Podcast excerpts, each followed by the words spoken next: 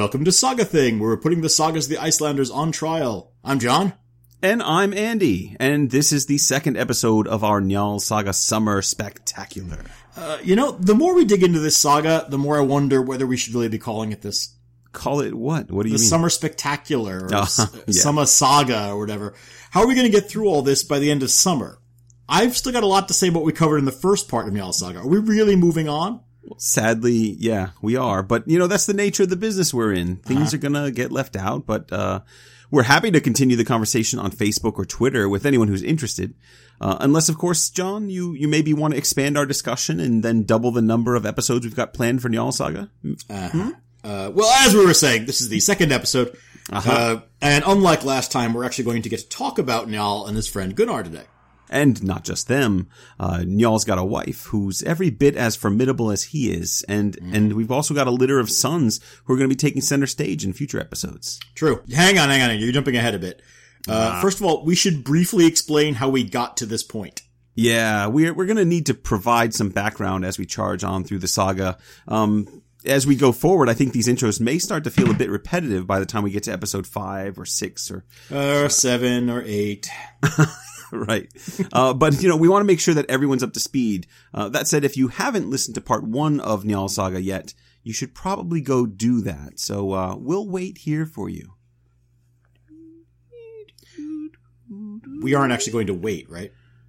No, but it, it seemed like we were going with a bit there. So okay. okay. Fair now, enough. All those people are gone, uh, so let's get started. All right. So here goes. Last time on Njáll Saga!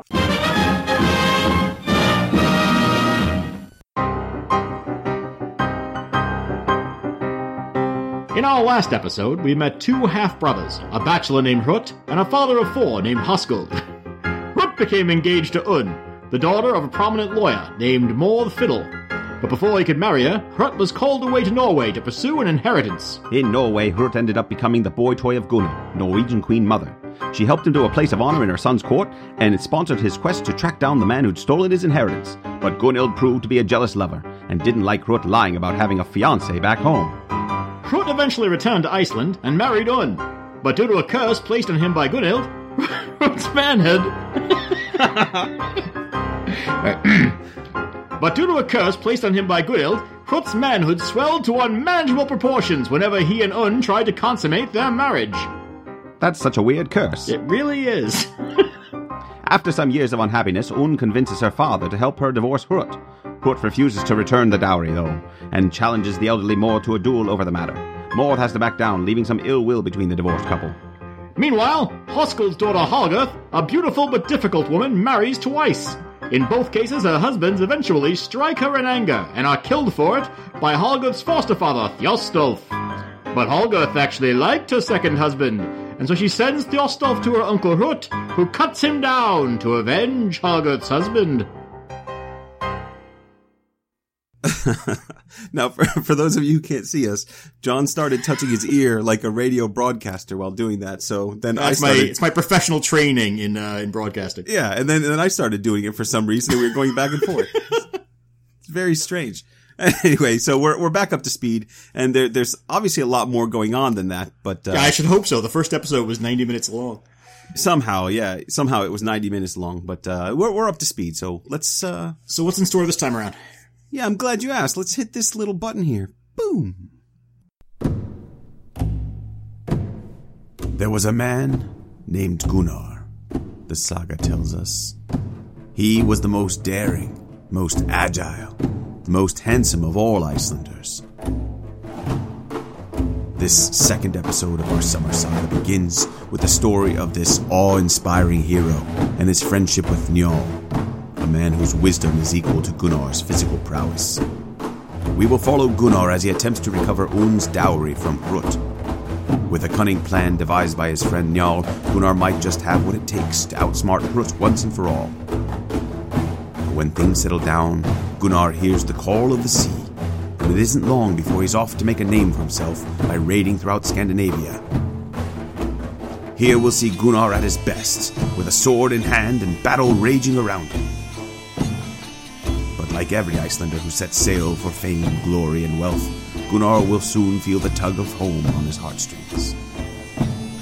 Once back in Iceland, Gunnarr will meet the long-legged and stunning Hallgerðr. Despite her history and explicit warnings about her, Gunnarr's captivated by her beauty and charm. This union will set the action of the saga in motion, as Hallgerðr's feud with Njál's wife Bergthora will raise tensions throughout the region and claim the lives of more than a few men. As animosity spreads like wildfire, this friendship of Gunnarr and Njál will be tested time and again. Do they have the moral fortitude to maintain their composure and preserve their friendship in the face of increasing hostilities, or will the effects of Hallgerðr and Bergthora's feud consume them? Find out as Saga Thing takes on part two of Njáll Saga, chapters eighteen to forty-five. Now, as that description suggests, this section of the saga is going to see a continuation of a theme we noticed last time. Is that right? Ah, yes. Our inability to stay on topic. No. Although that's a fair point. The remarkable degree to which the women of this saga control the action. Oh, yes. Okay. Yes, uh, that is something of a theme for this saga, but especially in the early going, we see a lot of it. Yeah, it's definitely one of the recurring points made about the saga as well. If you've read Njál for a class or skimmed a bit of the recent scholarly commentary on it, chances are you've come across this focus on the narrative importance of women. It's pretty hard to read this saga without getting sucked into that gender question. Uh, women in the sagas, and not only those at the top level of society, clearly exercise considerable rights and privileges, and their advice, good or bad, did carry weight in the men's world. That sounds right, but I, I like that you emphasized this is primarily a literary matter. Well, if you notice the change in tone of my voice there, uh, it was Jenny Jawkins who was speaking. Um, ah. Not I thought me. It sounded articulate and well thought through. But, you know, it's true. She She's also very careful to place the articulation of women's power into literature alone. She mm. goes on to kind of qualify all this. Uh, she says, the domineering Icelandic heroine of the family sagas bears little resemblance to historical reality and should be consigned to the realm of male fiction, hmm. which I think is really interesting. I'm not yeah, yeah. sure how well, to feel about that. Yeah, I mean, we're going to be saving the historical question for a different episode, but the point about potential conflict between male and female behavioral parameters, it comes up quite a bit among people reading this saga. Mm-hmm. Uh, Heather O'Donoghue has a lot to say about the complexities of gender dynamism in this saga, for example, and her essay, Women in Njál Saga, is a great starting point for anybody interested in the topic. Yes, that, that's an important point. Uh, gender, sexual identity, sex characteristics, all those things are, are somewhat malleable in this saga, I guess. And, and some scholars have made the point that male sexual identity is particularly seen as under threat in Njál Saga. But, uh, you know, we shouldn't limit ourselves or this discussion just to a gendered reading of the story. Mm-hmm. Uh, there's a lot more to this saga than just the power of women or men to control their destinies. Sure. Uh, for one thing, we can broaden this to include sexual themes in general. Mm-hmm. Ursula Dronko, who we mentioned in the last episode, has argued that the author of Njál Saga finds sexual, social-cultural markers tremendously important. Not just the dynamics of gendered power, but what she calls an insistent continuum of sexual matters, experiences, emotions, and attitudes. So these gender and sexuality issues are going to be a part of the story we're telling today, and they're going to crop up again in a slightly different form in our next episode. Right, and we'll put a short list of recommended readings, kind of loosely themed around gender studies, yeah. onto the blog site to accompany this episode. Yeah, one of us will, but uh, but you know, gender's not even the entire story of this part of the saga. We've got Viking raids, we've got slander, fighting, murder, revenge, true love, all in one episode. Yes, uh, that's enough preamble. Then uh, let's get on with meeting our main protagonists. Part five: Gunnarr and Njál, an Icelandic bromance. So, we left off last time with Hrut Herjolfsson's ex-wife Unnr Marðardóttir in dire financial straits. Right, but she st- she thinks she still has a case against her ex-husband over that lost dowry, and so she turns to her cousin Rannveig's son Gunnarr Hámundarson for help. Mm-hmm. And Gunnarr, in turn, is going to seek help from his friend Njáll Þorgeirsson. Whoa, whoa, whoa, hang on now. You can't just drop what? those two into the mix and run into the narrative like that. Well, I can't help it. This is where we are. It's time. The moment's arrived. No, I know that, but we've got to introduce these boys. Okay, so introduce. You take Gunnarr. I'll, I'll cover Njál. All right. Gunnarr Hámundarson is pretty easy to describe, actually. I mean, just mm-hmm. imagine every admirable and praiseworthy physical attribute that you'd hope to find in an Icelandic man of the tenth century. Double or triple that, and, and then you've got Gunnarr. That's actually not too far wrong. Yeah, the author's introduction of Gunnarr takes up an entire chapter of the saga, and, and I'm just going to read you a part of it. Kolskeggr. It's it's this is just a snippet of the information. Gunnarr was a big and strong and excellent fighter. He could swing a sword and throw a spear with either hand, and he was so swift with that sword that there seemed to be three in the air at once. He shot a bow better than anyone else and always hit what he aimed at. He could jump higher than his own height in full fighting gear and as far backwards as forwards. He swam like a seal, and there's no sport in which there was any point in competing with him. It was said that no man was his match. Well, I mean, at that point, that last part goes without saying. Yeah, it kind of does. So uh, what we've got here, John, is a is a Icelandic superhero. He's a, a saga superman. And what we have here is an over-enthusiastic author. Oh, and uh, Gunnarr is also handsome. Did we mention he was handsome? He's fair-skinned with a straight nose, blue-eyed and ruddy-cheeked. He has full blonde hair, which is very, very well combed. Okay, so he's handsome. Yeah. But now he's kind of starting to sound like a Ken doll. Oh, is, is a Ken doll really your ideal for uh, handsomeness there, John? Well, blonde, blue-eyed, straight-nosed. Yeah, well, he's also a well-mannered, generous, and even-tempered fellow, and he's a good-hearted person and a true friend to all. Aw. What you're saying is that he's Captain America, but in Iceland. Yeah, that's, yeah, exactly what he is. He's right on the edge of being too good to be true, but, but that's kind of the point. No, I think it is. Uh, Gunnarr represents the beauty of physical perfection, but I think right from the outset we're being invited to consider that that's an inherently tragic thing. Mm-hmm.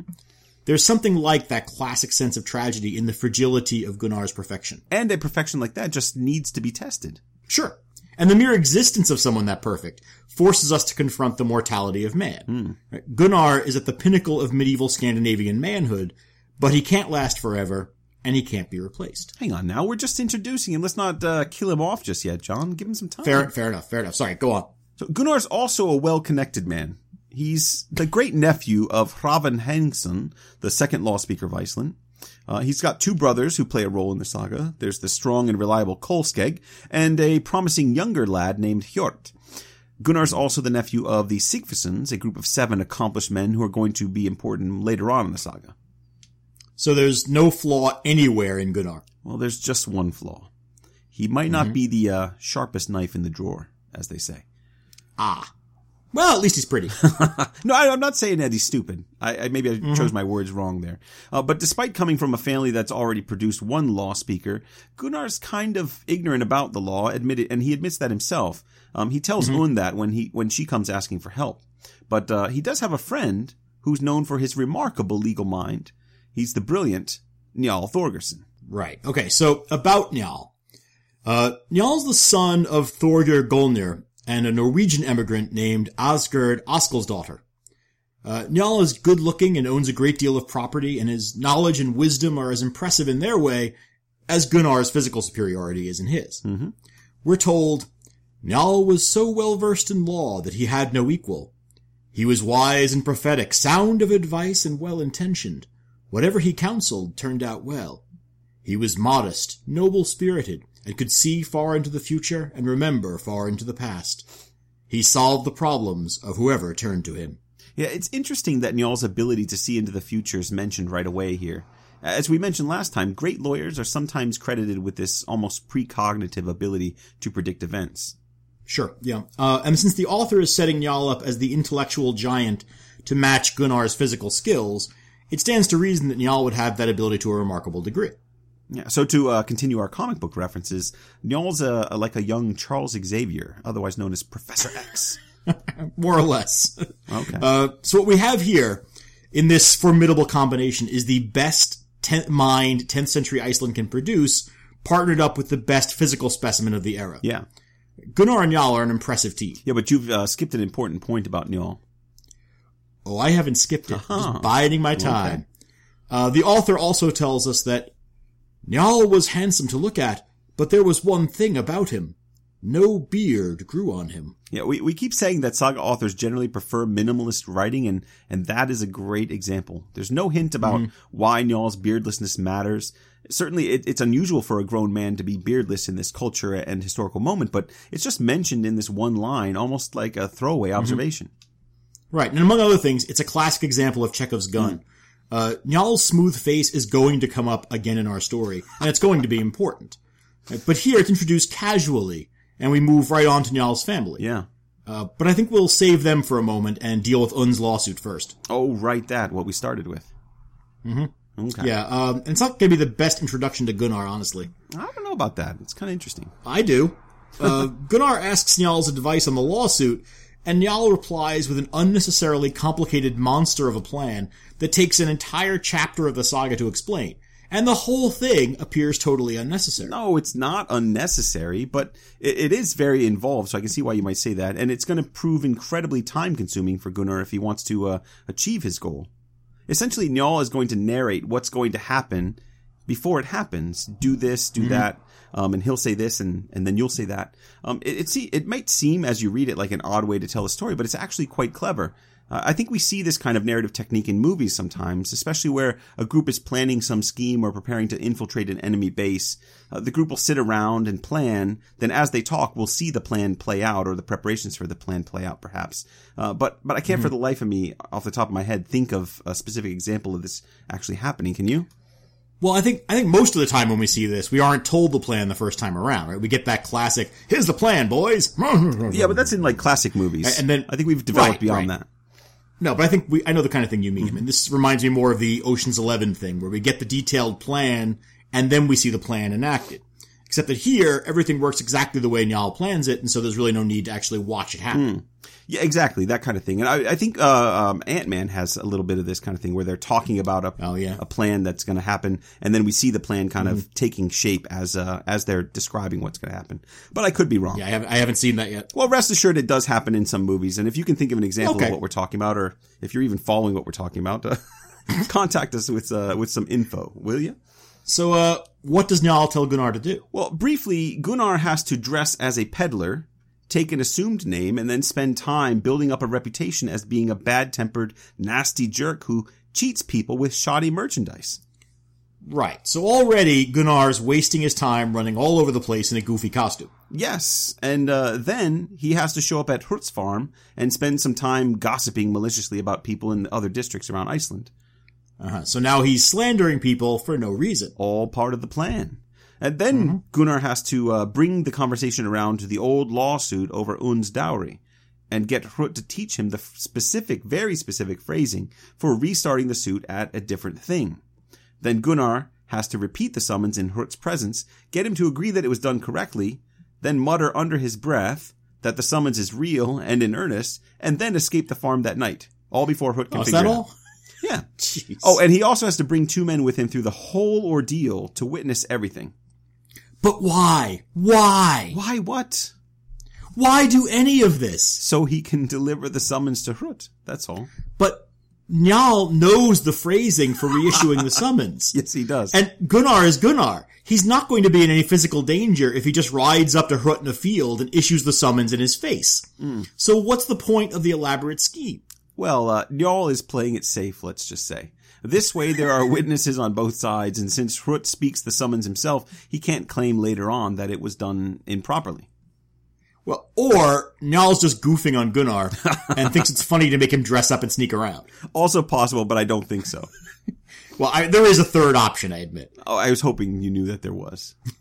Yeah, well, yeah. Uh, we mentioned earlier that Njáll has the ability to see the future in a limited way. Mm-hmm. And he makes clear to Gunnarr that his advice is because he's had one of his visions of the future. This was pretty specific. He says, you know? Yeah, no, it is.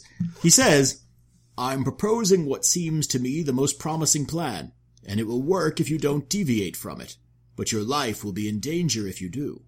You know, I, I actually like that voice for Njáll. I'll accept that. Oh, okay. Great. So it's the first time you've ever approved of a voice. Yeah, it worked for me. So the, the point here is that Njáll has seen something in Gunnar's future that is potentially fatal to him, and all this silliness is a way of avoiding whatever it is that Njáll has seen. Right. Honestly, that's almost certainly what's happening here. Mm-hmm. Uh, we're not told what Njall's afraid of, but this is exactly why Gunnarr went to him for advice in the first place. As much as it irritates me, it's probably just prudence on Njall's part. Yeah. And well, even if it's a ludicrous plan, it works. Gunnarr mm-hmm. repeats the summons formula, and Hrut has to face the reopening of the lawsuit. Right, so there's that. Exactly. But it's not as simple as all that. Hrut's been getting some good advice of his own, and when the time comes for the case to be heard at the Althing, Gunnarr does all the work of presenting his case, and then it's Hrut's turn to respond. And Hrut goes big right away. Uh, he declares Gunnarr's case invalid because three legal statements that Gunnarr should have been made weren't presented before the assembly. Ah, technicalities. Yeah, this is really the mm-hmm. first time we see an actual case go forward in this saga, and it's a little taste of what's to come. The machinations of both sides in the legal cases are really exciting if you like that kind of thing. Um, mm-hmm. You know, if you're one of us. Right. Uh, and there are some great cases coming up later in the saga, mm-hmm. but right now we should be clear that this isn't Njál's fault. No. He's not Gunnarr's lawyer in the case, and he doesn't arrive at the court until after Gunnarr's prosecution has already been conducted. And besides, you know, this isn't fatal to Gunnarr's case if he wants. Um, attempts to mm-hmm. invalidate a case for procedural errors are pretty common even in modern law, and a lawyer of Njál's caliber knows exactly how to recover the situation. Right, and he offers to do just that. But Gunnarr's lost patience for all this legal mumbo-jumbo, and now it's time for us to see a bit of what Gunnarr brings to the partnership. He brings the beatings, John. Gunnarr brings the pain. He does indeed. Yeah. Uh, and in order to do that, Gunnarr challenges Hrut to a duel, just as Hrut once challenged Unn's mm-hmm. father, Mörðr Fiddle. But this isn't the same situation exactly. Uh, Mörðr was an old man and a lawyer, not a warrior. Hrut's a bit past his prime, maybe, but he's still a fighting man, and his reputation is largely built on his exploits with a sword, mm-hmm. not with legal procedures. All true. That's all true. So he agrees to the challenge gladly. Yeah, no, not exactly. No. He consults with his brother and their followers. It's never happened before that a man has challenged me to a duel and I refused. And his brother Höskuldr responds, "You must be planning to fight, but not if I have any say. For you won't do any better against Gunnarr than Mörðr would have done against you." There's that gravelly voice. I figured it would come out eventually. Uh, but, uh, you know, that's that's pretty harsh. Well, it's probably true. No, I, I mean, I get that, but that doesn't make it easy for Hrut to hear. Yeah, well, I mean, there's a little bad blood there, at least for a while, but Hrut knows he's stuck. He is. And it has to be said, there's a bit of poetic justice to his situation. He and Höskuldr pay the money to Gunnarr, who passes it on to Unn. But they don't pay the money without getting in a dig at Gunnarr. As they hand mm-hmm. over this money, Hrut says, "Bad things will be your only reward for this." Mm, and he's not wrong. Uh, but for now, Gunnarr and Njál have their first victory, and it seems like their stars are on the rise. Excellent. Part six, Four Weddings and a Fosterage. What follows in the saga is a handful of chapters in which a flurry of marriage arrangements and weddings take place. Uh, because of the nature of the sagas, you can be pretty sure they're all important later on, at least the relationships that result from them. Mm-hmm. Uh, but the uh, the problem is that you'd be wrong. Only some of them are important later. Right. Well, all of them have some significance. But rather than walk through this section of the saga, we're just going to talk about each marriage and the important people involved. So let's skip over the details of the marriages, though. Uh, I, I don't think we've got room or inclination to spend fifteen minutes talking about all the festivities at different weddings uh, in all in a row. Yeah, that's probably reasonable. Uh, right. But since most of the weddings involve yeah. Njál's sons, we should probably start with Njál and his wife, Bergthora. Ah, Bergthora. Yes. Uh, although I think the more interesting pairing here is Bergthora and Hallgerðr, uh, but we, we're going to get into that in a little while. At the outset, all we're told about Bergthora is her ancestry and that she is a woman with a mind of her own, and a fine mm-hmm. person, but a bit harsh-tempered. That's not a tremendous amount to go on, so we're going to have to fill in a little bit here. Well, as the, as was the case with Hallgerð, uh, scholars tend to attach descriptors to Bergthora.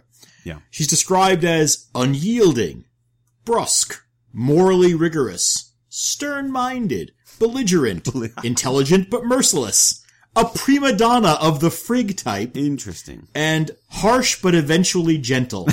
Which, I have to say, sounds more like a quality dish soap than a person to me. uh, yeah. Yeah.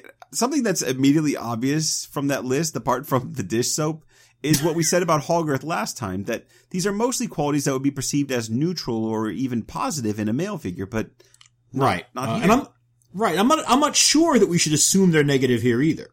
No, I, I don't think they're inherently negative, though they. I think they sometimes sound that way. I mean, brusque, mm. unyielding... Mm-hmm. Um, intelligent but merciless, you know? Uh, but, uh, you know, I don't think you can argue that Bergthora or Hallgerð are, are meant to be read positively if you read this. No, I just mean that there might not be a clear gender binary distinction in this saga between the characteristics of men and women. Hmm. Among other things, you made the point last time that Hallgerð is physically pretty conventionally a literary beauty. Yeah, she she's noted for her fine features, long legs, long hair, all that kind of stuff. And thief's eyes, of course. Oh, yes. Well, you can't forget the thief's eyes. Now, Bergthora, on the other hand, is never described as conforming to a standard of feminine beauty. It's it's quite the opposite, in fact. She's mm. going to be mocked for her looks a little bit later. Uh-huh. Uh, and the author calls her Drengurgothr, uh, which might be read as a fine person, hmm. or a courageous person, or a person of manly quality. Uh, that last part's especially interesting. Mm-hmm. There's some internal support for understanding the term that way. The exact same phrase, Drengurgothr, is used to describe Gunnar's brother Kolskeggr in the previous chapter. Mm. Now, I don't think that this is a simple matter of associating one figure in the saga with the opposite sex. I think this is part of a much broader scrambling of gender expectations throughout this saga. Well, I, I'm not sure I'd want to push that argument too far, though. Uh, but certainly there are some scholars who would support you. Well, either way, uh, Bergthora is another formidable woman. Definitely. A woman who will be a rival to Hallgerðr in the same way that the sagas frequently set up two chieftains or families as rival sides in a feud. Mm-hmm. Which is really quite interesting. Uh, we don't see that very often in the sagas. Mm-hmm. Um, and that will be set up as a counterpoint to the friendship between Njáll and Gunnarr. Uh, but, but we've got a while before we get to that part of the story. There's some things that need I to happen know. first. But it's so hard to resist looking ahead. I know. This is one of the most famous feuds in all the sagas. Mm-hmm. But okay. So now we called this section Four Weddings and a Fosterage, and we haven't actually talked about any of those yet, though we hinted at weddings. Oh, those are easy. Uh, Njáll and Bergthora have three sons named Skarphéðinn, Grim, and Helgi, and two daughters named Þorgerðr and Helga. Now there's a brief reference to a third daughter, but she's never mentioned again in the saga, so it's possible there's either an error in the manuscript or that she's just not involved in the story and so not worth mentioning. Or she died before the story begins. It's That's entirely possible. possible that a child could have been lost. Yeah, well, there's there's a cheery thought. Thanks, John. Well, so each of the sons gets married. Uh, mm-hmm. We'll introduce each son as he gets hitched. Andy, you want to start us off with Skarphéðinn? Oh, you know I do. Skarphéðinn is one of those great characters in the sagas. The author describes him as a big and strong man, accomplished in swimming, running, and fighting. He's even-tempered but sharp-tongued, and physically, he's got reddish curly hair, pale skin, sharp features, a bent nose, a bit of an overbite, and an ugly mouth. That is quite a description. As the saga goes on, we're going to see a lot more of Skarphéðinn. I mean, he's a fascinating collection of opposing characteristics and impulses. And his crooked smile is so significant in the story that there have been multiple articles written about Skarphéðinn's grin. Now, the upshot is that Skarphéðinn is an unnerving character, uh, even for those who consider him an ally. Only his brothers and father seem to be able to tolerate his behavior calmly. Uh, and Skarphéðinn's marriage is an early example of his strange disconnectedness from the things that happen around him. When mm. Njáll asks if he wants to get married, Skarphéðinn just tells his father to see to it. And although he marries Thorhild Hrafnsdóttir uh, from Thorofsfell, he continues to live at home, which is right. odd. It's very un- uh, uncharacteristic of a young man in a saga. Yeah. Uh, now, Njall's second son is Grim. Uh, he's a more conventional figure than his brothers. He's tall, dark-haired, and notably handsome. He's also strong for his size, and generally he's a solid guy to have around. And he also marries a woman his father chooses for him. Mm-hmm. In this case, he marries a rich widow named Astrid of Djúparbakki. Like Skarphéðinn, he continues to live at his parents' farm rather than on the farmland that he actually owns. It's a close-knit family. Yeah, yeah, or Bergthor and Njáll are just waiting for these slacker kids to move out of the basement already. Hey, it's a tough economy out there. Uh, so what about the third son, Helgi? Okay, well, Helgi's a strong and even-tempered man, not as big as his brothers, but possibly the best-looking of the group. He's also described as clever, which isn't a word used to describe his brothers. Yeah, and that clever is important. Uh, as we'll see later, Helgi has a bit of his father's ability to see things that others can't. Although his talents, I think, are a little different than his father's. Well, Njáll sets up Helgi with Þórhalla Asgrímsdóttir, whose father Asgrim mm-hmm. is a prominent man in the Tunga district. Like his brothers, Helgi's fine with his father playing matchmaker, and Njáll and Asgrim are able to settle the marriage without any pesky involvement from either of their kids. Right. It's it's, it's nice when nice. things go according to plan. Yeah, and, and there's a little bonus. At the wedding feast, Njáll offers to foster Asgrim's son, Þórhall, which is always a good idea. Yeah. Now, this ends up being a really important relationship later in the saga, mm-hmm. but it's another one of those slow-burning plot points that we keep seeing. For now, what's important is that Þórhall comes to live with Njáll for many years, grows to love him dearly, and trains with Njáll to become a lawyer. Exactly. And it's interesting. None of Njall's sons are interested in the law. I mean, as far as we know, not even the clever Helgi. Mm-hmm. It feels like a, a machination on Njall's part to arrange a marriage connecting him to Asgrim's family and then immediately offer to foster the son, this promising boy, and mentor him toward a career in law. You think Njáll wants a protege? Well, what good man doesn't? And it does kind of seem that way. In any case, Njall's flurry of activity has built him some fairly impressive family connections. Uh, combined with his friendship with Gunnarr, Njall's really riding high at this moment. Maybe. Uh, oh, we should mention that Njáll has a fourth son named Höskuldr, uh, who he had out of wedlock with a woman named Hrodni. Yes. There's no real indication that the family resents young Höskuldr, uh, not even Bergthora, really. Mm-hmm. And he lives at the farmstead as well, uh, or at least on and off he does. He'll be important later, but he's not involved with this cluster of weddings. Hang on a second. What? Four weddings. We said four. If Höskuldr Snow's not getting married, then who's the lucky couple? I know you're just feeding me that as a segue, but I do appreciate it. Well, it's my pleasure. And also, there are so many relationships being set up in these sections that uh, that I could actually use a reminder, so go Fair ahead. Enough. I'm actually following my notes here myself. Uh, we've been saving the worst for last. Oh, oh now I remember. We're going to talk about Unn. That's right. Uh, mm-hmm. Gunnarr's mom's cousin Unn uses that regained dowry to attract the attention of an unpopular but well-connected man named Valgard the Grey. The Grey, as a nickname, generally doesn't signify anything good about a person if you know your nope. nicknames. Uh, and the marriage produces a single son, which I suppose is technically possible, but still kind of remarkable. Why? Why do you say that? Well, I mean, consider the time frame. We saw last time that Unn is married to Hrut three years after the originally stipulated date for their wedding. Uh-huh, and then she's married to Hrut for about three more years, so... Right. So she's close to or in her twenties by this point, assuming she wasn't being married off before she turned thirteen. Okay, well, let's assume that, if only because this whole child bride thing is a little disturbing. So go ahead. Right. Well, then we have Hallgerðr's two marriages.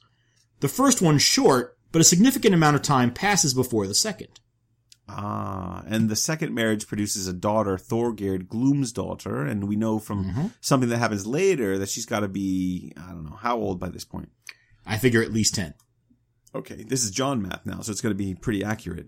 And it sounds so she's ten or so, and it, mm-hmm. it's only after Gloom's death that Unn enlists Gunnarr and Njáll to help with her finances, right? Sure. And then Unn marries Valgard, and then they have a son. Unn's got to be at least in her late thirties by this point, possibly in her forties. Oh, she's an old maid. It's not unheard of, but it's certainly a respectable age for a woman in the tenth century to be having her first child. Well, that's not really her fault. She had a rough go of it. Well. And and unfortunately, her son turns out to be a real creep. His name is uh, Mörðr Valgardarson, and mm-hmm. it's enough to make you wish she hadn't bothered. Yeah. uh, Mörðr's in the running for the most villainous figure in Njáll saga, and that's not an easy contest to win. He's a second cousin to Gunnarr, even though they're a generation apart in age, and mm-hmm. all we learn about him for now is that he's devious by nature and malicious in counsel, bad to his kinsmen and to Gunnarr, worst of all. A little bit of foreshadowing there. So yeah, mm-hmm. we're, we're not going to be liking this guy. No. Uh, and we're already starting to see the fulfillment of that curse Hrut leveled against Gunnarr. True, and it's the money that Gunnarr won from Hrut that allowed Unn to remarry after all. Mm-hmm. And now the product of that marriage is already being foretold to be the worst kinsman to Gunnarr. But okay, that's four weddings. Are you and happy a fosterage. Now? We had a fosterage. And a fosterage. There you go. All right. All right. You happy? Good job. Just trying to keep you mm-hmm. honest. Part seven. Gunnarr Goes a Viking. So, a while after the various weddings of Njall's kids have taken place, Gunnarr is invited to go abroad with Hallvarðr the White. He decides to go, but of course checks in with Njáll first to make sure it's a good idea. Now, Njall's really about as close to an oracle as the sagas get. Mm-hmm. It's almost ridiculous. And in this case, he gives his blessing. And since Gunnarr's brother Kolskeggr is going with him, Njáll agrees to help Gunnarr's mom look after the uh, the farm in his absence. Right. Now, this really opens up a new cycle and a new story in the saga. We're now fully invested in Gunnarr's story, even more so than Njall's. Exactly. And Gunnarr and Kolskeggr are like Vikings in a candy store. They just can't wait to get started raiding and plundering. How is that like being in a candy store? Well, I just assumed that Vikings would have a field day in a candy store. Did Did you ever steal candy as a kid? Not not from a longboat, no. No, me, me neither. Anyways, so when Hallvarðr asks what the brothers want to do, Gunnarr says, "I'd like us to go raiding. Let's find men to go with us." It's a pretty generic voice for Gunnarr, I gotta say. I, well, you know, if he's the stock hero, uh-huh. we go with the stock Fair enough, voice. That's, that's absolutely right. He's from Central Casting. Uh, Well, I mean, you're right, there's an innocent joy in all this. I mean, Gunnarr comes across like a boy trying to find other kids to play stickball with. Well, unfortunately, Hallvard's got two longboats for just such an occasion, mm-hmm. and he's also got a cousin, Olvir, with two more ships. So they've got a pretty substantial raiding crew together. Right, and Hallvard and the Hámundarsons turn out to be a very successful raiding team. Yeah, they sort of specialize in attacking other Vikings, which is quite interesting. It sort of seems to be the author's way of keeping Gunnarr on the windward side of any moral issues that might come up. Windward? Oh, yes. It's a nautical term when we're at sea, John. I know. I'm just surprised that an Ohioan knows his sea lingo. Will you be singing a shanty from the poop deck later? No, if you're lucky, I will. Uh, but back to Gunnarr's big adventure. Well, as we said, these guys like fighting other Vikings. Uh, their first major attack is against a small fleet led by brothers named Vandil and Karl Snalfsson. Gunnarr's ship gets stuck between two of the Snalfsson ships right away, but the Snalfssons have made a terrible, terrible mistake. The first is being the Snalfssons. What a horrible name. Snalf, Snalf. Snalf, Snalf. Uh, They, they've, uh, speaking of which, uh, just a, a little aside here. Um, I, I managed to get my son into, uh, the Thundercats. Did you really? It took a little bit why, of effort. Why would you make that effort? I loved the Thundercats when Did I was growing really? up. I know you're a little bit older than me. Yeah, I think I'm older. Older, o- sufficiently older than you that this is not a, a thing that I was yeah, you know, to do. I, bo- I got my kids all- into Scooby-Doo. Uh, I don't like Scooby-Doo. There you go. It's the same story every time. So I you watched Thundercats, Thundercats, which is... completely done. Yeah, I don't know. But, uh, yeah, he liked it a lot, which I, I'm really happy. Um, although I watched it and I wasn't as impressed as I was when I was young. So, well, yeah, no, that's, that's, that's why nostalgia sucks. Exactly. Keep moving forward, Andy. Keep moving forward. Anywho, the, the Snalfssons have wandered into the saga just as Gunnarr and Kolskeggr were looking for someone to beat yeah, up. Pretty so much, it's quite yeah. Convenient. Uh, Gunnarr is a one-man wrecking crew. Uh, he jumps into Vandil's ship, hacks away at his enemies, catches spears, and throws them back twice as hard. It's all pretty impressive stuff. It's worth reading. You've got to read mm-hmm. this if you haven't read it. Uh, but Kolskeggir's just as impressive as Gunnarr. He he flings an anchor at Karl's ship so hard that it crashes through the hull, mm. wrecking the entire ship and forcing Karl's men to leap onto other ships or to drown in the ocean. Right. Uh, more ships crash in on both sides, and a full battle gets underway. There's a quick moment here that really gets me. Uh, after some fighting, Kolskeggr takes a quick breather to drink a goblet of mead. And this is in the God. middle of the battle. Gunnarr thinks this is hilarious and razzes him about it. You've served others better than yourself today by taking away their thirst. Which he means by killing them. Right. Uh, sorry, I got distracted by a fly that just flew into my eye. Uh, You're no warrior. I am not. Oh, my eye. Call off the war. um, yeah, I mean, it's not a great joke, but the point is that these two are clearly having the time of their lives. They're oh, they're yeah. out away from home, they're in their full strength, and they're cleaning up against a rival raiding party. Life at this moment is good for the Hámundarson brothers. They also apparently have someone handing out goblets of mead in the middle of the fight, right. which is... It suggests that they're maybe not taking this as seriously as they should, or the author's a little bit ridiculous. Well, killing pirates is thirsty work. What's the point right. of having goblets and mead along if you can't enjoy them during a rousing brawl? Well, you know, once uh, Kolskeggir's finished chugging that mead down, uh, the brothers charge at the Snalfssons and defeat them in paired single combat, and they end the battle. It's See, impressive stuff. Nothing to worry about. And now that they're fairly rich from the spoils of war, they can, well, actually, they're they're having so much fun that they just go on raiding through the autumn, make a winter camp, and then go raiding again as soon as the spring thaws right. come. Pretty impressive stuff. Now, the brothers have been working their way east this entire time. And by early summer, they rest on an island called Ossel, uh, modern-day Saaremaa, uh, off the coast of Estonia. Of course. And this is where they meet Tolfi. Yeah. Do you want to explain this? Well, there's not much to explain, but yeah, I'll give my best shot at it. Uh, so Tolfi is a loner, and I, I really like Tolfi's character. Mm-hmm. He comes to Gunnarr and tells him that there's a group of ships led by brothers named Hallgrim and Kolskeggr on the other side of the island, and they're planning to attack Gunnar's ships. Well, that's succinct. I thought there'd be more, but okay. Well, what's more is that the that he was uh, abandoned there by other Vikings, mm. so I think that's worth noting. And, and there's more. Is there? The brothers have famous... There is. The brothers have famous weapons. Hallgrim fights with a halberd that's been charmed so that as long as Hallgrim wields it, no weapon except his own can kill him. Oh. And Kolskeggr has a short sword of remarkable strength, which isn't as well, impressive, but... It's yeah, okay. That's not good. Uh, anything else? Well, they have about a third again as many men and ships as Gunnar's troop, and they're already on their way. Oh. Well, that's really not good. Never fear, John. Gunnarr, Kolskeggr, Hallvarðr, Olver, and their crews are ready for anything. Mm. As it is, though, they're barely able to get armed and in their ships before the attacking ships come into the harbor, so it's pretty quick. Well, thank God for Tolfi the Snitch. Well, why wouldn't he? Uh, so this is another epic battle. Um, we'll skip to the fights between the sets of brothers, since that's really the main event.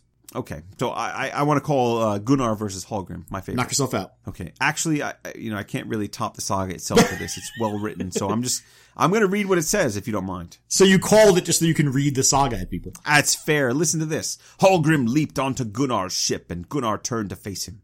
Hallgrim thrust at once with his halberd. A boom lay across the ship, and Gunnarr made a backwards leap over it. His shield was still in front of the boom, and Hallgrim's halberd went through it and into the boom. Gunnarr struck at Hallgrim's arm, and the arm was broken, but the sword did not bite. Mm. The halberd fell. Gunnarr grabbed it and thrust it through Hallgrim. Wow. So we should explain that this halberd is Gunnar's signature weapon, and from now on he's going to be using it whenever possible. Absolutely. We're going to get very familiar with this yep. thing. And in the meantime, Kolskeggr has been hard-pressed fighting against, well, fighting against Kolskeggr. Uh, ah. it's, yeah, I know. It's not a terribly common name. It means Blackbeard or Coalbeard. I like to imagine the two of them sharing a wry shrug over their name before they start trying to kill each other. Or they exchange names. Hi, I'm Kolskeggr. Hey, Kolskeggr. Nice Kolskeggr. Uh, but the fact is that the Kolskeggrs are evenly matched, beards and all, and fighting for their lives. Or they are, at least until Gunnarr stabs the one who's not his brother. Right. Uh, Hallgrim's men aren't excited about continuing the fight once their leaders are dead, so they give up. Uh, mm-hmm. Gunnarr allows them to leave, but Tolfi leads the Hámundarssons to a cache of gold and plunder on the island where the Vikings had hidden it. This Tolfi is suspiciously helpful. I love this guy. Yeah, well, he's got a good reason. Um, as you said before, he's a slave captured from Denmark and brought here, and he wants a ride home. Which is quite reasonable. Mm-hmm. I understand Tolfi's motivations. And this is one of those great little moments in the sagas that offer a glimpse of the wider world that these stories take place in. Um, this is a real guy. I mean, this kind of thing did happen. Mm-hmm. There are a lot of displaced people in these stories, many of whom were at some point captured and brought to a new land. Mm-hmm. Getting home again wasn't easy once you'd been pressed, ganged, or forced into slavery. Yeah, no, that makes sense. Uh, aside from the logistics and expense of travel, there's also the problem of finding the actual route back by land if you've been transported by sea. And returning by sea is virtually impossible without the help of someone with a ship, knowledge of the area, and the inclination to help you. Yeah.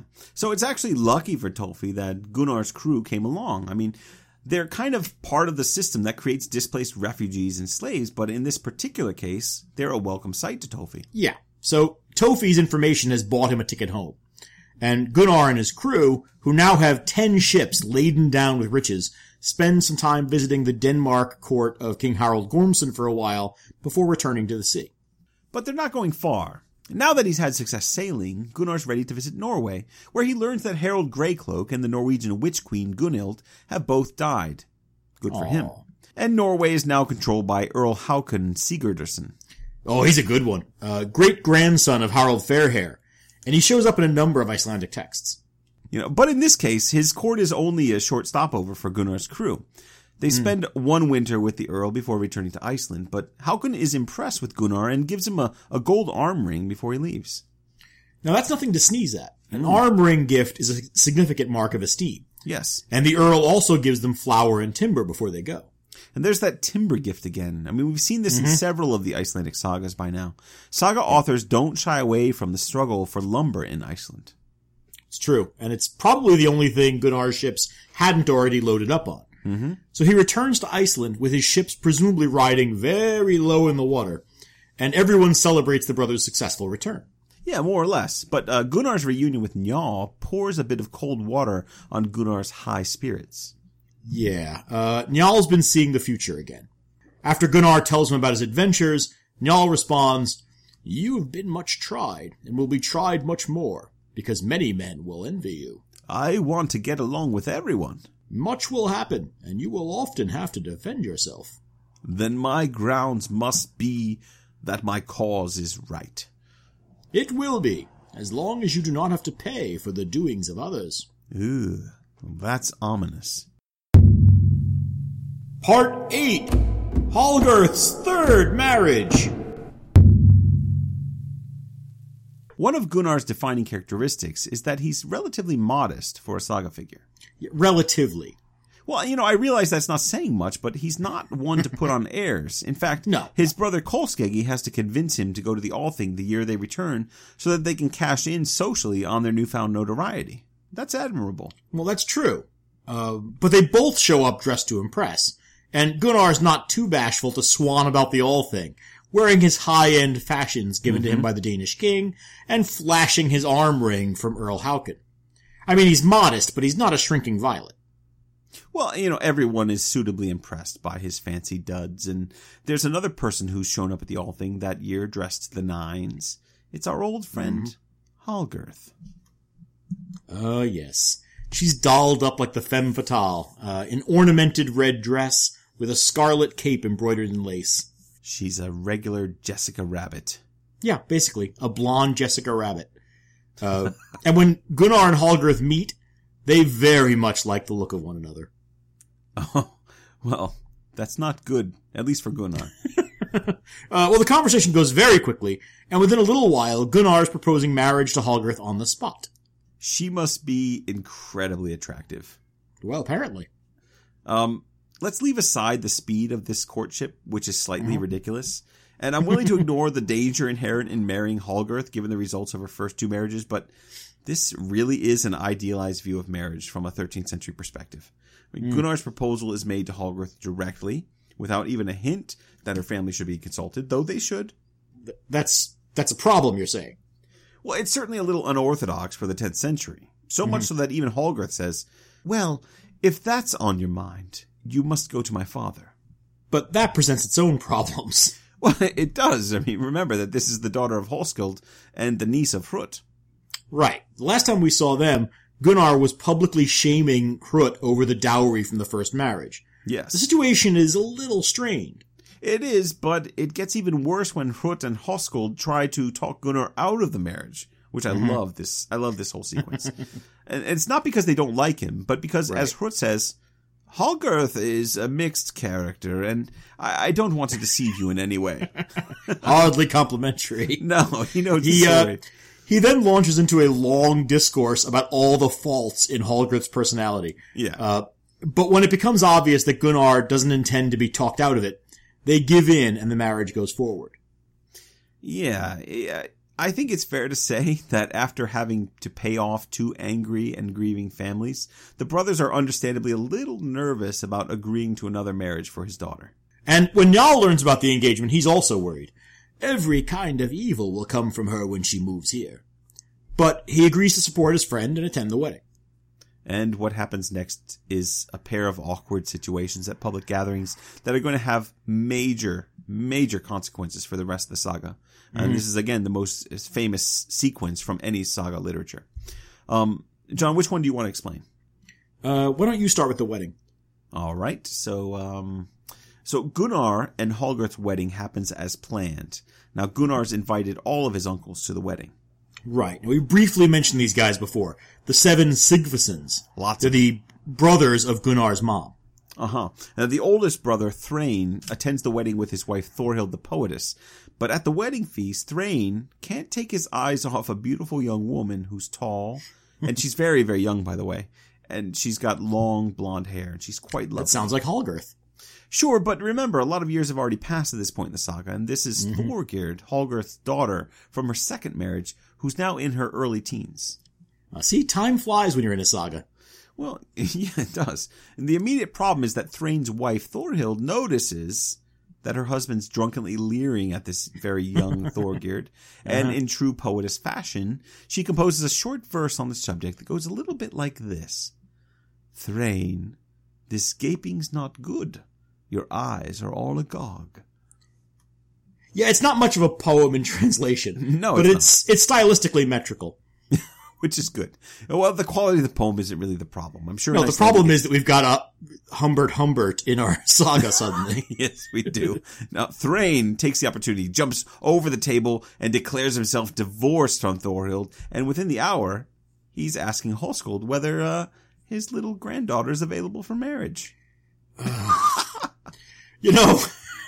Even allowing for cultural differences, this is fairly creepy behavior. Oh, it is. It's really creepy. This is one of the few sections in this saga that makes me very uncomfortable. Mm-hmm. But uh, aside from everything else, uh, this is the daughter of Thrain's nephew's wife. In other words, his own step-great-niece. Yeah. And Thrain's been divorced for a matter of minutes. Yeah. His wife's still there. And the cause of his divorce was that he was leering at this teenage girl. Uh, yeah, and yet everyone involved seems fairly okay with the situation. Gunnar yeah. makes a point of checking in with both Þorgerðr and Hallgerðr for their approval, but they offer no objections, and so Hallgerðr's daughter is now her aunt-in-law. Yeah, this is the sort of thing that makes trying to write out a family tree for this saga a nightmare. Yeah, what's the line you use for this one? Right, now to say this as clearly as possible. The daughter of Hallgerðr's second marriage is now married to the uncle of Hallgerðr's third husband. Yeah, I don't know what you just said. That's so confusing, but, uh, okay. Yeah, ugh. It's just, it's gross. So what, what about the second problem?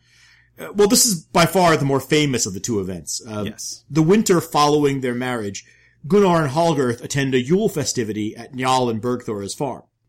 Njál's son Helgi is late to the party with his wife Þorhalla. And when they arrive, Bergthora tells Hallgerðr to move down to make room for Þorhalla at the table. Uh, to put it briefly, words are exchanged, and Bergthora and Hallgerðr both end up hating one another as a result. Le- oh, come on now. We can't make it that brief. For starters, this is a huge moment in the saga, and it sets up everything else we're going to talk about in this episode. So why would you... I know. I'm, I'm just giving us an overview to get us started. Oh. So the issue is that Hallgerðr doesn't want to move. Seating is important at these events, uh, partly for the comfort of being near the fire and away from the entrance to the hall, and partly because of status. And that's part of the issue. There's also Bergthora's behavior as hostess. That's fair enough. Uh, and some scholars, I think, have recently come to regard Bergthora's behavior here as unacceptably brusque. Mm-hmm. Uh, but the fact remains that it is her home, and she makes the rules. Hallgerðr would certainly claim the same privilege in her house. Yeah, but there are nice ways to say things, and Bergthora mm-hmm. clearly doesn't like Hallgerðr, and, you know, frankly, I can't blame her. Mm-hmm. And and she's putting her in a no-win situation. Either suck up the insult to her status, or object and be seen as a rude guest. Right. But, of course, Hallgerðr doesn't really care about being thought rude, and so when Bergthora returns to the table with a water bowl for guests to wash their hands, Hallgerðr grabs Bergthora's hand and says... There's not much to choose between you and Njáll. You have gnarled nails on every finger, and he's beardless. That's true, Bergthor says in response. But your husband Thorvald was not beardless, and yet you had him killed. Now, I have to say, that's about DEFCON one when it comes to insulting Hallgerðr. Yes. No one has ever proved that she was directly involved in Thorvald's death. Oh, she was, but yeah. but it's true. No one has any real evidence about that. Mm-hmm. And Hallgerðr's insults to Bergthora aren't any nicer. Uh, we'll get to the beardless comment in a little while, but the comment about Bergthora's gnarled nails is generally read as a reference to this uh, folk belief that women with fungal infections of the nails were either nymphomaniacs or sexually abnormal in some way. So these two just have declared war on each other. It's it's it's pretty yep. bad. Yeah. And instead of involving himself in the fight, Gunnar just chooses to leave the party, telling Hallgerðr to save her quarreling for her servants rather than embarrassing them both in public. So now we have the setup for the next section of the saga. Gunnar and Njáll are refusing to intercede on their wives' behalves, and the wives are setting themselves up for a serious feud between their households. Right, and it doesn't take long for that feud to kick off in earnest. Part nine. Bergthora and Hallgerðr go to war. So, I think the only way we're going to get through this is to just briefly explain the sequence of events in this feud before we try any kind of analysis. Okay. Um, and if anybody wants analysis, just go to uh, William Ian Miller. He lays this whole thing out really nicely. Right. But, uh, right. but you go ahead and explain in your own terms, John. Okay. Uh, so over the next few years, Hallgerðr and Bergthora are going to send multiple assassins after one another's workers and friends with escalating consequences. Yes. Their husbands are going to be working to keep their friendship from being torn apart by their wives' feud. How's that? Pretty good. And I think William Ian Miller's argument is that this is a perfect setup for a feud. Um, mm-hmm. Almost too perfect. But uh, yes. Mm-hmm. Um, let's give a little bit more detail than that if we could. Okay. Uh, you can help me out with the Njáll and Gunnar side of things. All right, I will. So among the ways that Njáll and Gunnar tied their fortunes together is a woodland at Ralvaskritha that they own jointly. Each is in the habit of taking wood for his household's needs without having to check with the other. Yeah, this is also a really nicely secluded spot for any sneaking about and assassinating type behavior. Mm, yes, indeed. Uh, and when Bergthora sends a servant named Svart to, out to chop wood, Hallgerðr hears rumors that Svart is out alone at Ralvaskritha.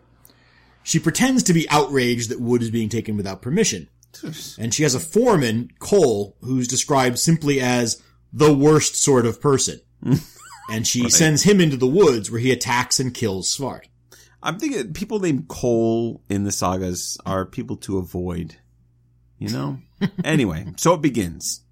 Njáll and Gunnar are away at the Althing when they learn about this killing, and they immediately make a settlement. Gunnar gives Njáll self-judgment over the killing, and Njáll sets a fine of twelve ounces of silver, uh, with the stipulation that Gunnar won't ask her more than that if something happens from my side, which you have to judge. Right. In other words, they both know this isn't over. Oh, yeah. Uh, and sure enough, Bergthora hires on a new worker, Otley of the East Fjords. Otley admits he's got a temper, which is fine, because Bergthora's barely bothering to hide what she's got in mind. And there's a great detail about Otley's time at the farm. It says, Skarphéðinn took a liking to Otley. Right. Well, you can't help but suspect that Skarphéðinn knows and approves of Otley's purpose. Oh, yes. And of course he's right. As soon as Njáll and their sons ride to the Althing the following summer, Bergthora sends Otley out on a mission to hunt down Hallgerð's servant Cole. He kills Cole, and then sends a message to Hallgerðr that it might occur to her that Cole did not die by accident. Yeah, there's a fair amount of taunting going back and forth here. Mm-hmm. When the Njálsons hear about this second killing, the only one to comment is Skarphéðinn. Slaves are much more active than they used to be. Said with his trademark demonic yeah. grin, no doubt. Wait, uh, uh, seriously, he's got like he's got an overbite and an ugly mouth, and that's the voice you're going to give him. What am I saying? Slaves are much, oh, overbite. Slaves. Slaves are much more active now, than now. they used to be. Anyway, go on. Uh, yeah, of course. But uh, Njáll ignores him, uh, and, and when he and Gunnar meet, Gunnar is given self-judgment, asks for twelve ounces of silver, and Njáll mm-hmm. returns the same exact pouch, unopened, that Gunnar had given him last year. That's a nice touch. Uh, we'll get back to that. Yeah, and that settles the problem for at least another year. Well, for another Althing, anyway. Yeah. But it's not long before Hallgerðr sends for her relative, Brynjolf the Brawler. that That's an inauspicious name. Yeah, unless you're rooting for the body count for the saga, I guess. Uh, that's uh, yeah. Uh, meanwhile, Njáll warns Otley to leave the farm, but Otley declares his loyalty to Njál's family. In return, Njáll promises to value him highly if he's killed. I should say when he's killed. Right, Njáll knows. And notes that Bergthora would demand blood vengeance for him in any case. Which is true, but not all that impressive. I mean, everyone's getting paid for with blood vengeance around here, and this sequence right, just goes true. on and on. Uh, and sure enough, uh, Brynjolf kills Otley the following mm-hmm. summer. And as usual, Hallgerðr sends a taunting message to Bergthora about it. And this time at the Althing, everyone's a little bit more tense. There are mm-hmm. rising tensions. Njáll wants to resolve things peacefully, but he warns Gunnar that he won't value Otley at a low amount. But Gunnar, mm-hmm. being the good man that he is, still gives him self-judgment. And when Njáll asks for one hundred ounces of silver, Gunnar pays it on the spot without question. Right, now that's not small change. No, and, and Njáll makes an attempt to end this cycle of violence by refusing to take on any new help for his farm that year, choking off Bergthora's supply of killers. Oh, Bergthora is hardly the sort to let a little thing like that stop her. Uh, once Njáll leaves for the Althing again, she just recruits her next agent from within the existing members of the household. She chooses Thord Freeman's son, who had been foster father to the Njálsons. Yeah. And this is the part where she's really more of like the harsh soap. Um, she's not quite the gentle soap, right? Um, right. But, you know, we're definitely getting into people with a real value to the family now. That's kind of the point, Absolutely. the progression of a feud. Right. And Thord's a different breed than the women have been sending up till now. Uh, for starters, he rides right to Hallgerðr's door and announces his intention to kill Brynjolf. Well, not not exactly. I'd say so. I mean, he asks Hallgerðr where Brynjolf is and says, I want him to show me where he covered up Otley's body. I'm told he did a bad job of it. Well, no. Oh, okay. I mean, I guess I guess that this is pretty much announcing your intention. You're right. When you read it that way, mm-hmm. I, I'm with you. But but Hallgerðr's not impressed. She responds, You're no killer, and nothing will happen if you two meet. Thord, it, really? That's the point. Well, she smokes. I'm assuming she's smoking well, a lot. I see, I see. So that, that happened suddenly. Well, the trips to New, uh, New World, cigarettes. You know. Thord does find Brynjolf and gives him fair warning as well. But even though Brynjolf's on his guard, Thord manages to kill him with an axe blow to the chest. And when word of this killing gets to Njáll at the Althing, he has to have it repeated to him three times, and then he says, More men than I expected have now become killers. And this is an entirely new level of escalation. Bergthora and Hallgerðr have now involved relatives and close friends of the family. And now one of Hallgerðr's relatives is dead. But one more time, Gunnarr and Njáll are able to restore the peace between their houses when Gunnarr judges Brynjolf's worth at the same hundred pieces of silver that was paid for Otley. Mm-hmm. And the question is whether that's a miscalculation. Mm-hmm. It maintains the symmetry that Njáll and Gunnarr have been using to keep things simple, but it creates another opening for Hallgerðr. Yes, it does.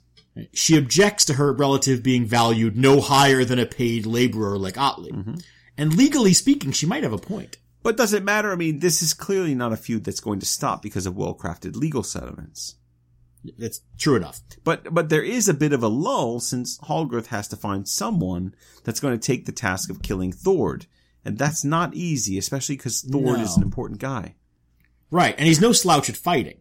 Uh, but on top of that, there's his status as foster father to the Njálsons. Yes.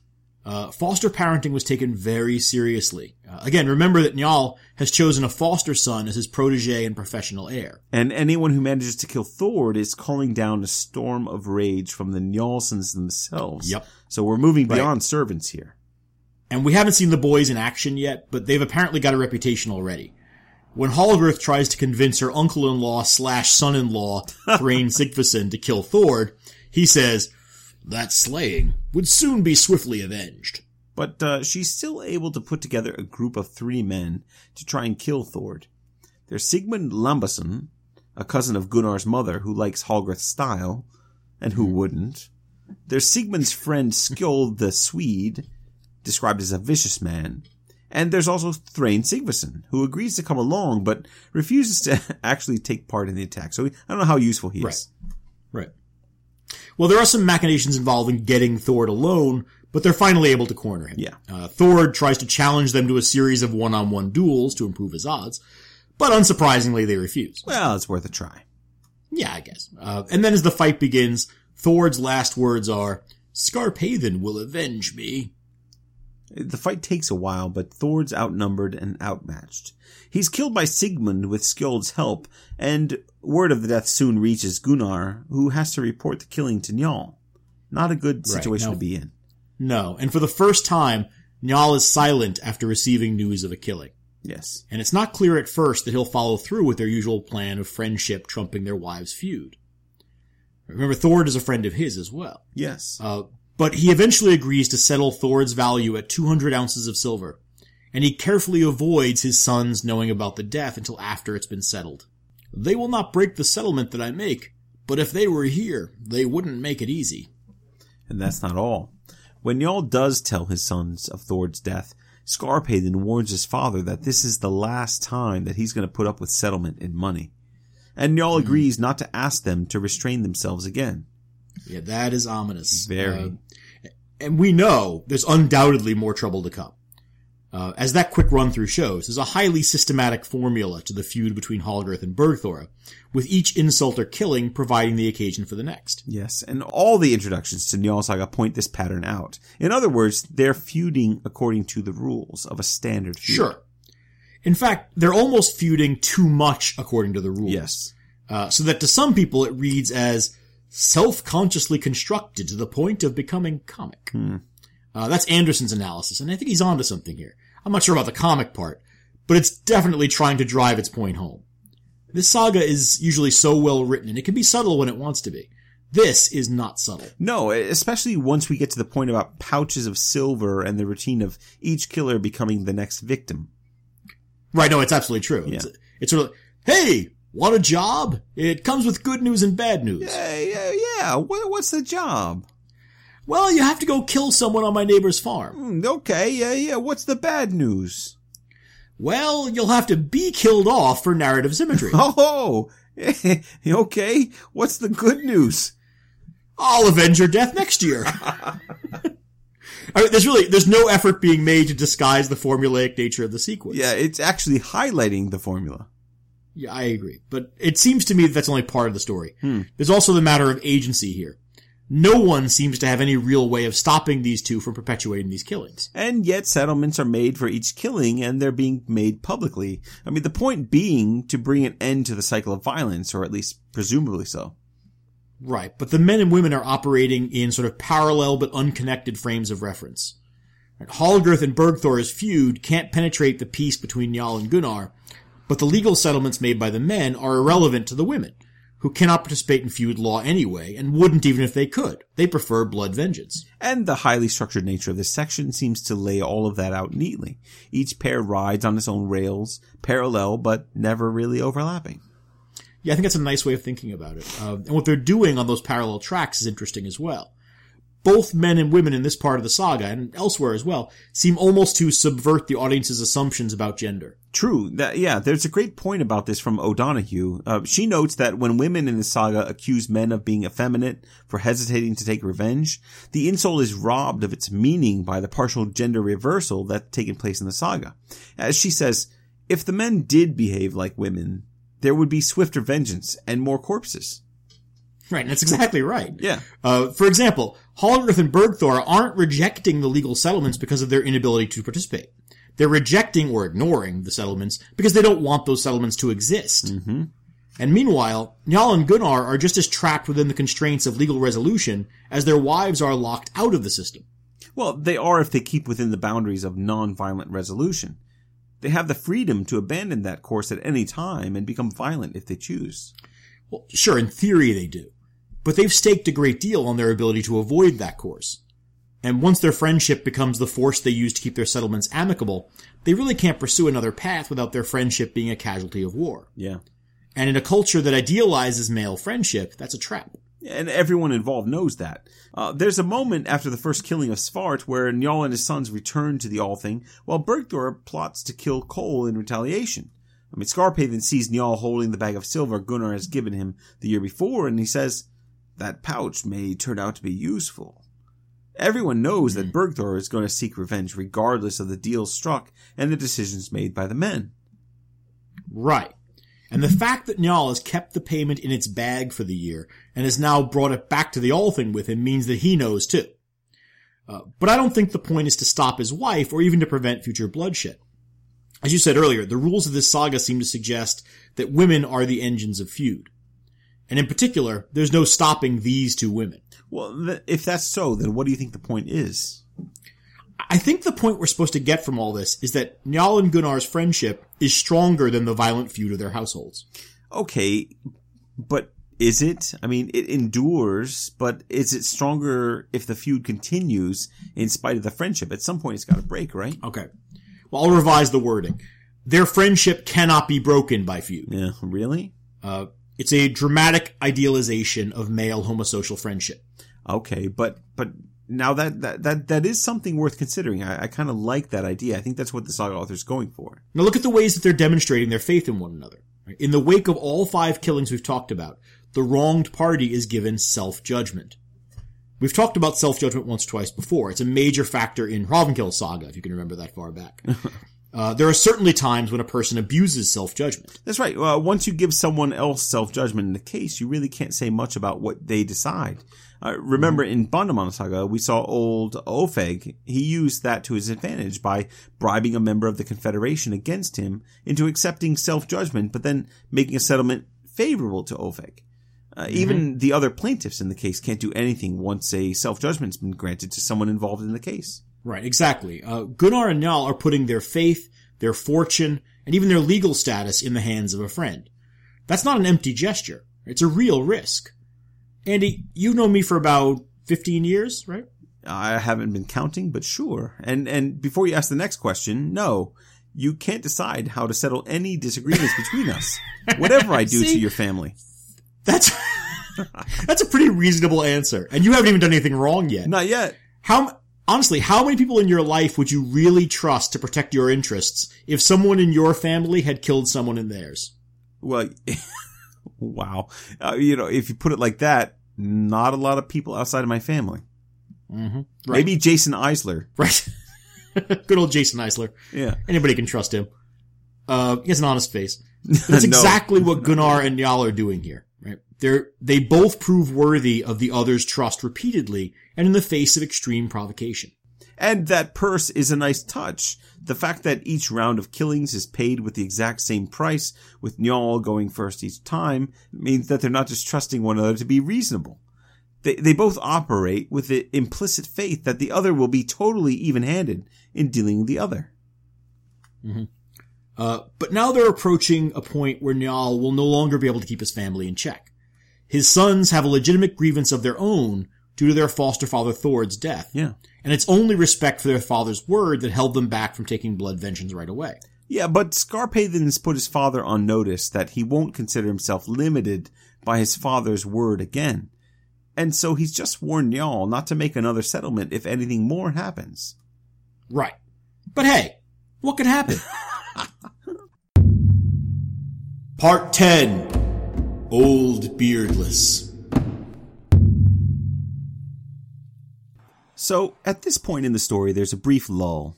Gunnarr puts the fear of God into Sigmund and warns him never to listen to Hallgerðr again, which is smart advice. Well, he puts the fear of Gunnarr into him, which is just as bad. well, and, and for a time, everyone behaves themselves. But soon a pair of traveling women stop at Gunnarr's farm, Hlíðarendi, and Hallgerðr learns that they recently visited Njál's farm. She gets them to say various nasty things about Njáll and his sons, and when the women mention that Njáll had a servant bringing dung to manure the fields, she says, Njál's wisdom is uneven. Although he has advice on everything, he didn't cart dung to his chin so he could grow a beard like other men.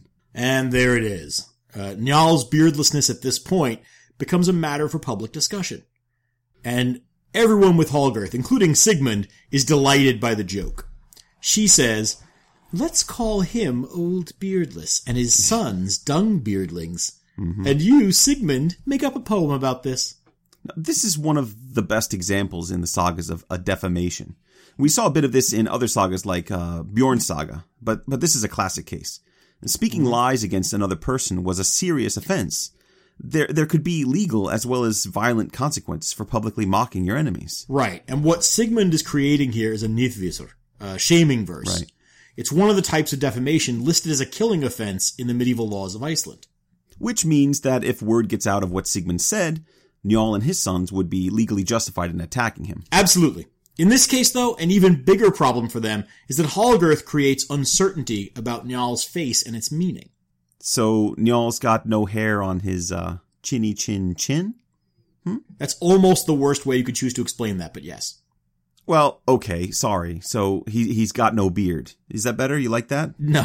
He, he Nor has he got a lax attitude toward house-building materials or a fear of strong-lunged wolves. Well, there you go. No, I, I guess that's pretty straightforward.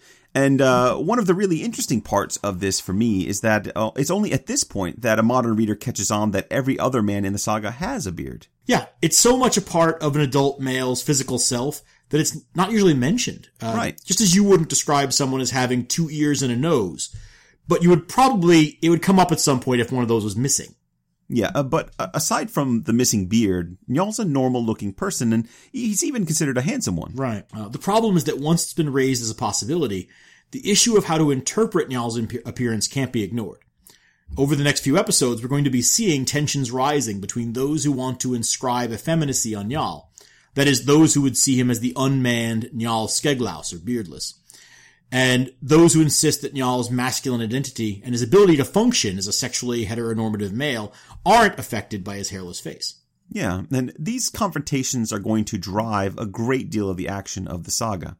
And as we move forward, they're going to get a lot bloodier and more dangerous each time. Right. Uh, Armand Jacobson and Carl Phelps that have done really interesting work on the ways that beardlessness could be inscribed as a marker of diminished or absent masculinity. Uh, we'll throw information about those articles up on the site if anybody wants to read more about it. And you've written about this too, haven't you? Yeah, but from more of a disability studies angle. Mm-hmm. Uh, I'm more interested in the ways that demasculinizing Njáll codes him as disabled. Okay. Uh, there's an obvious correlation being made between beard growth and mature heterosexual masculinity, mm. which links to the association of the male reproductive organs and heterosexual activity with the man's body and worth as an integrated whole. Nice. Well, we can stick that article up on the website as well if you want me to. Uh, the point is that there there's a lot tied up in this attempt to give Njáll a nickname. Absolutely. Uh, so she calls him beardless.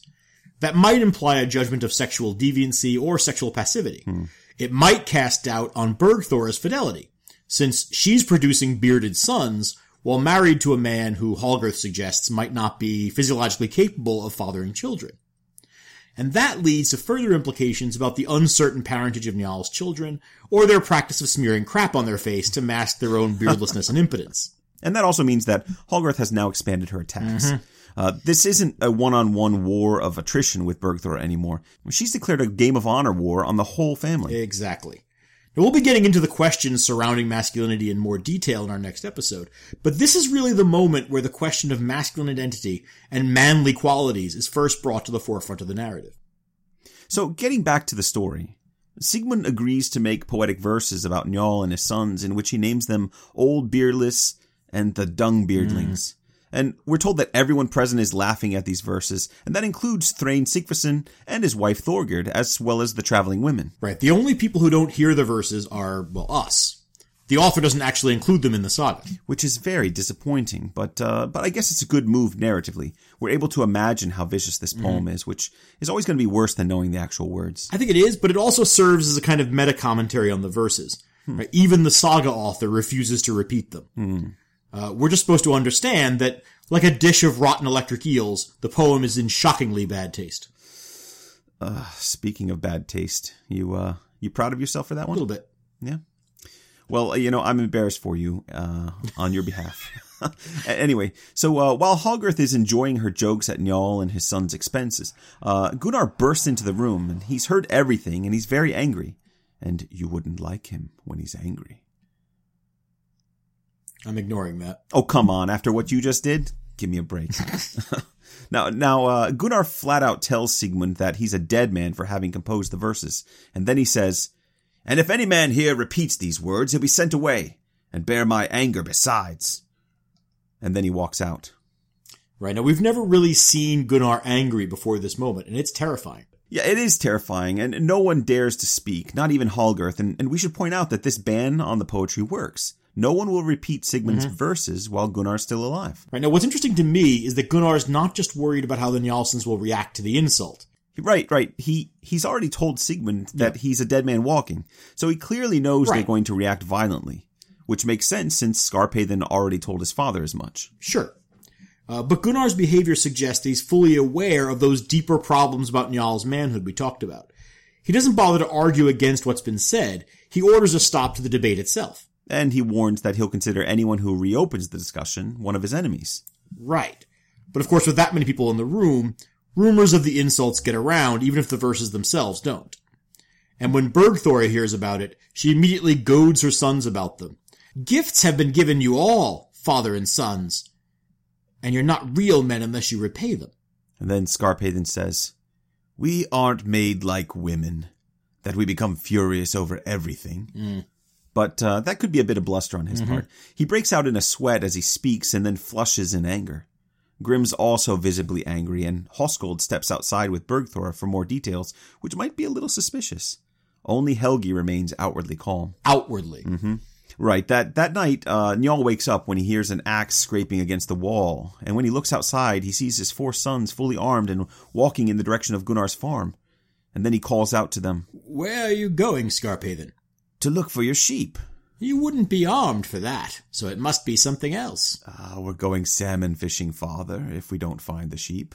"Ah, then it would be a good thing if they didn't slip away." And he returns to bed. So, to me, it sounds like Njál's openly approving of their mission here. Well, that's hard to say. I mean, he's certainly not objecting to it. But, of course, he already promised he wouldn't. And he knows better than anyone that legally what Sigmund's done is as provocative as another killing. Okay, I mean, that's all true, but Njál's not just a legal savant.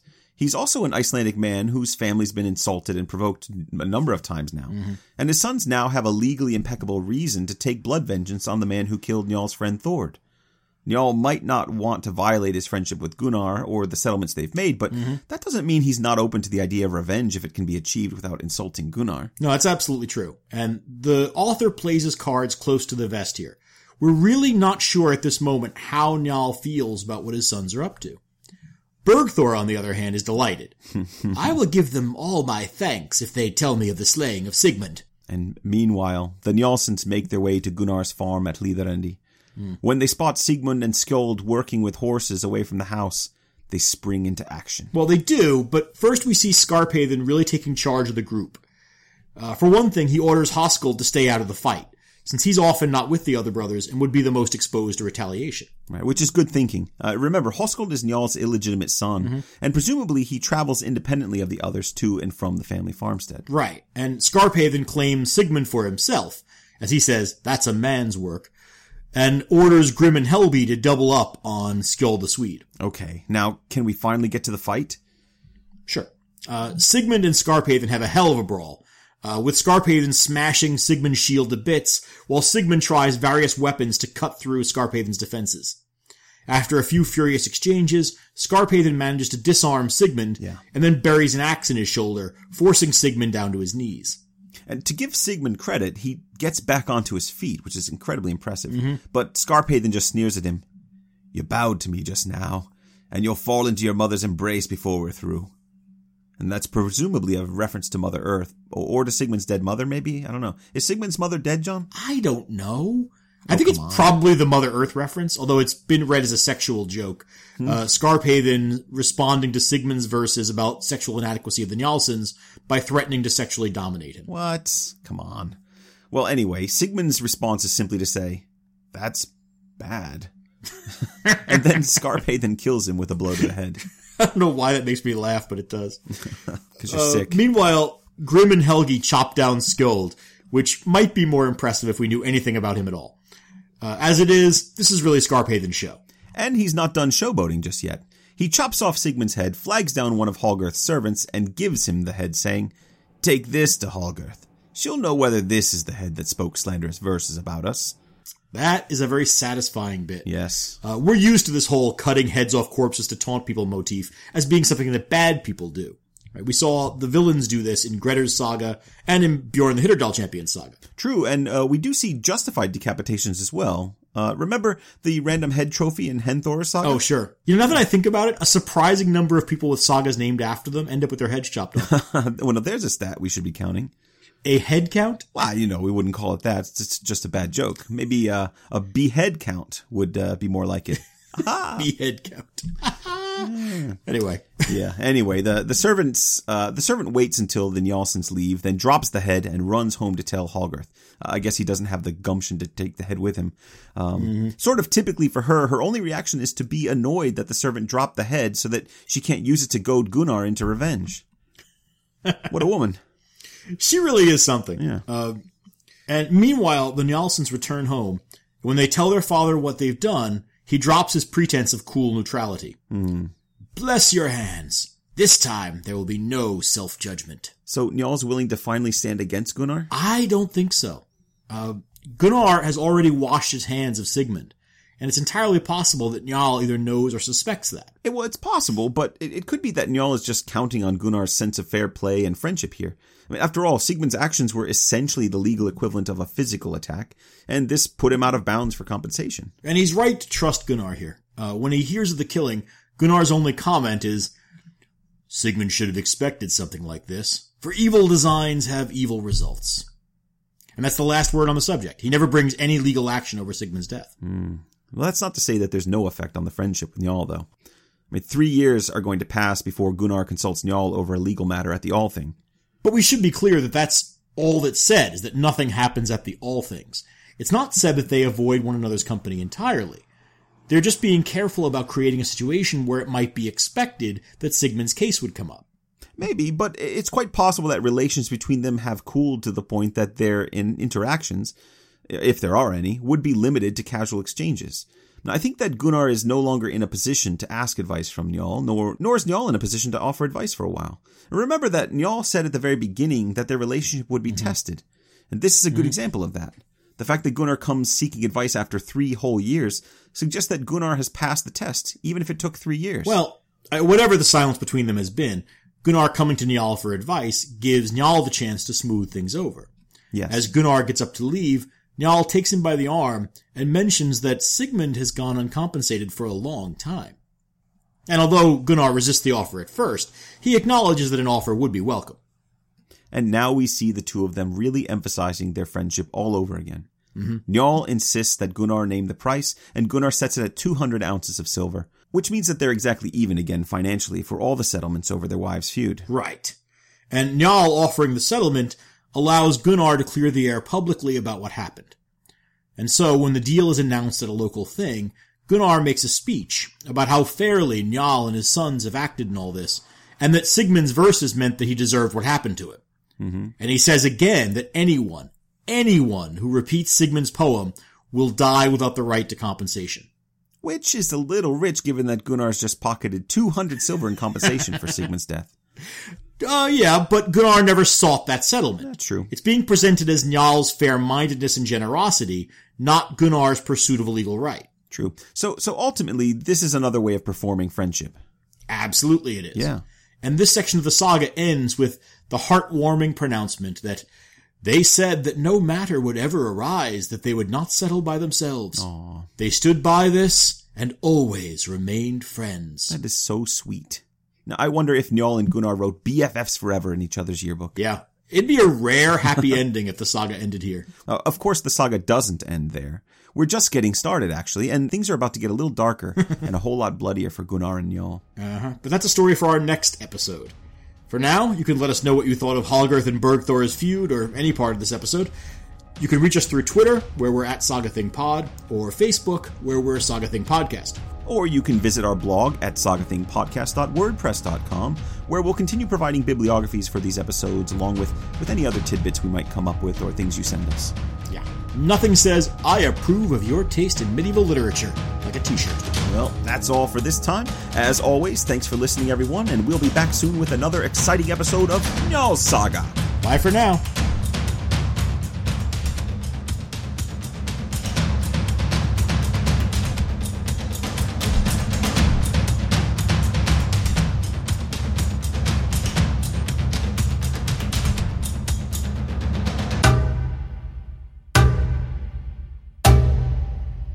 You okay there? You all right, honey? Well, you know, this You're is right, very honey? Strong beer.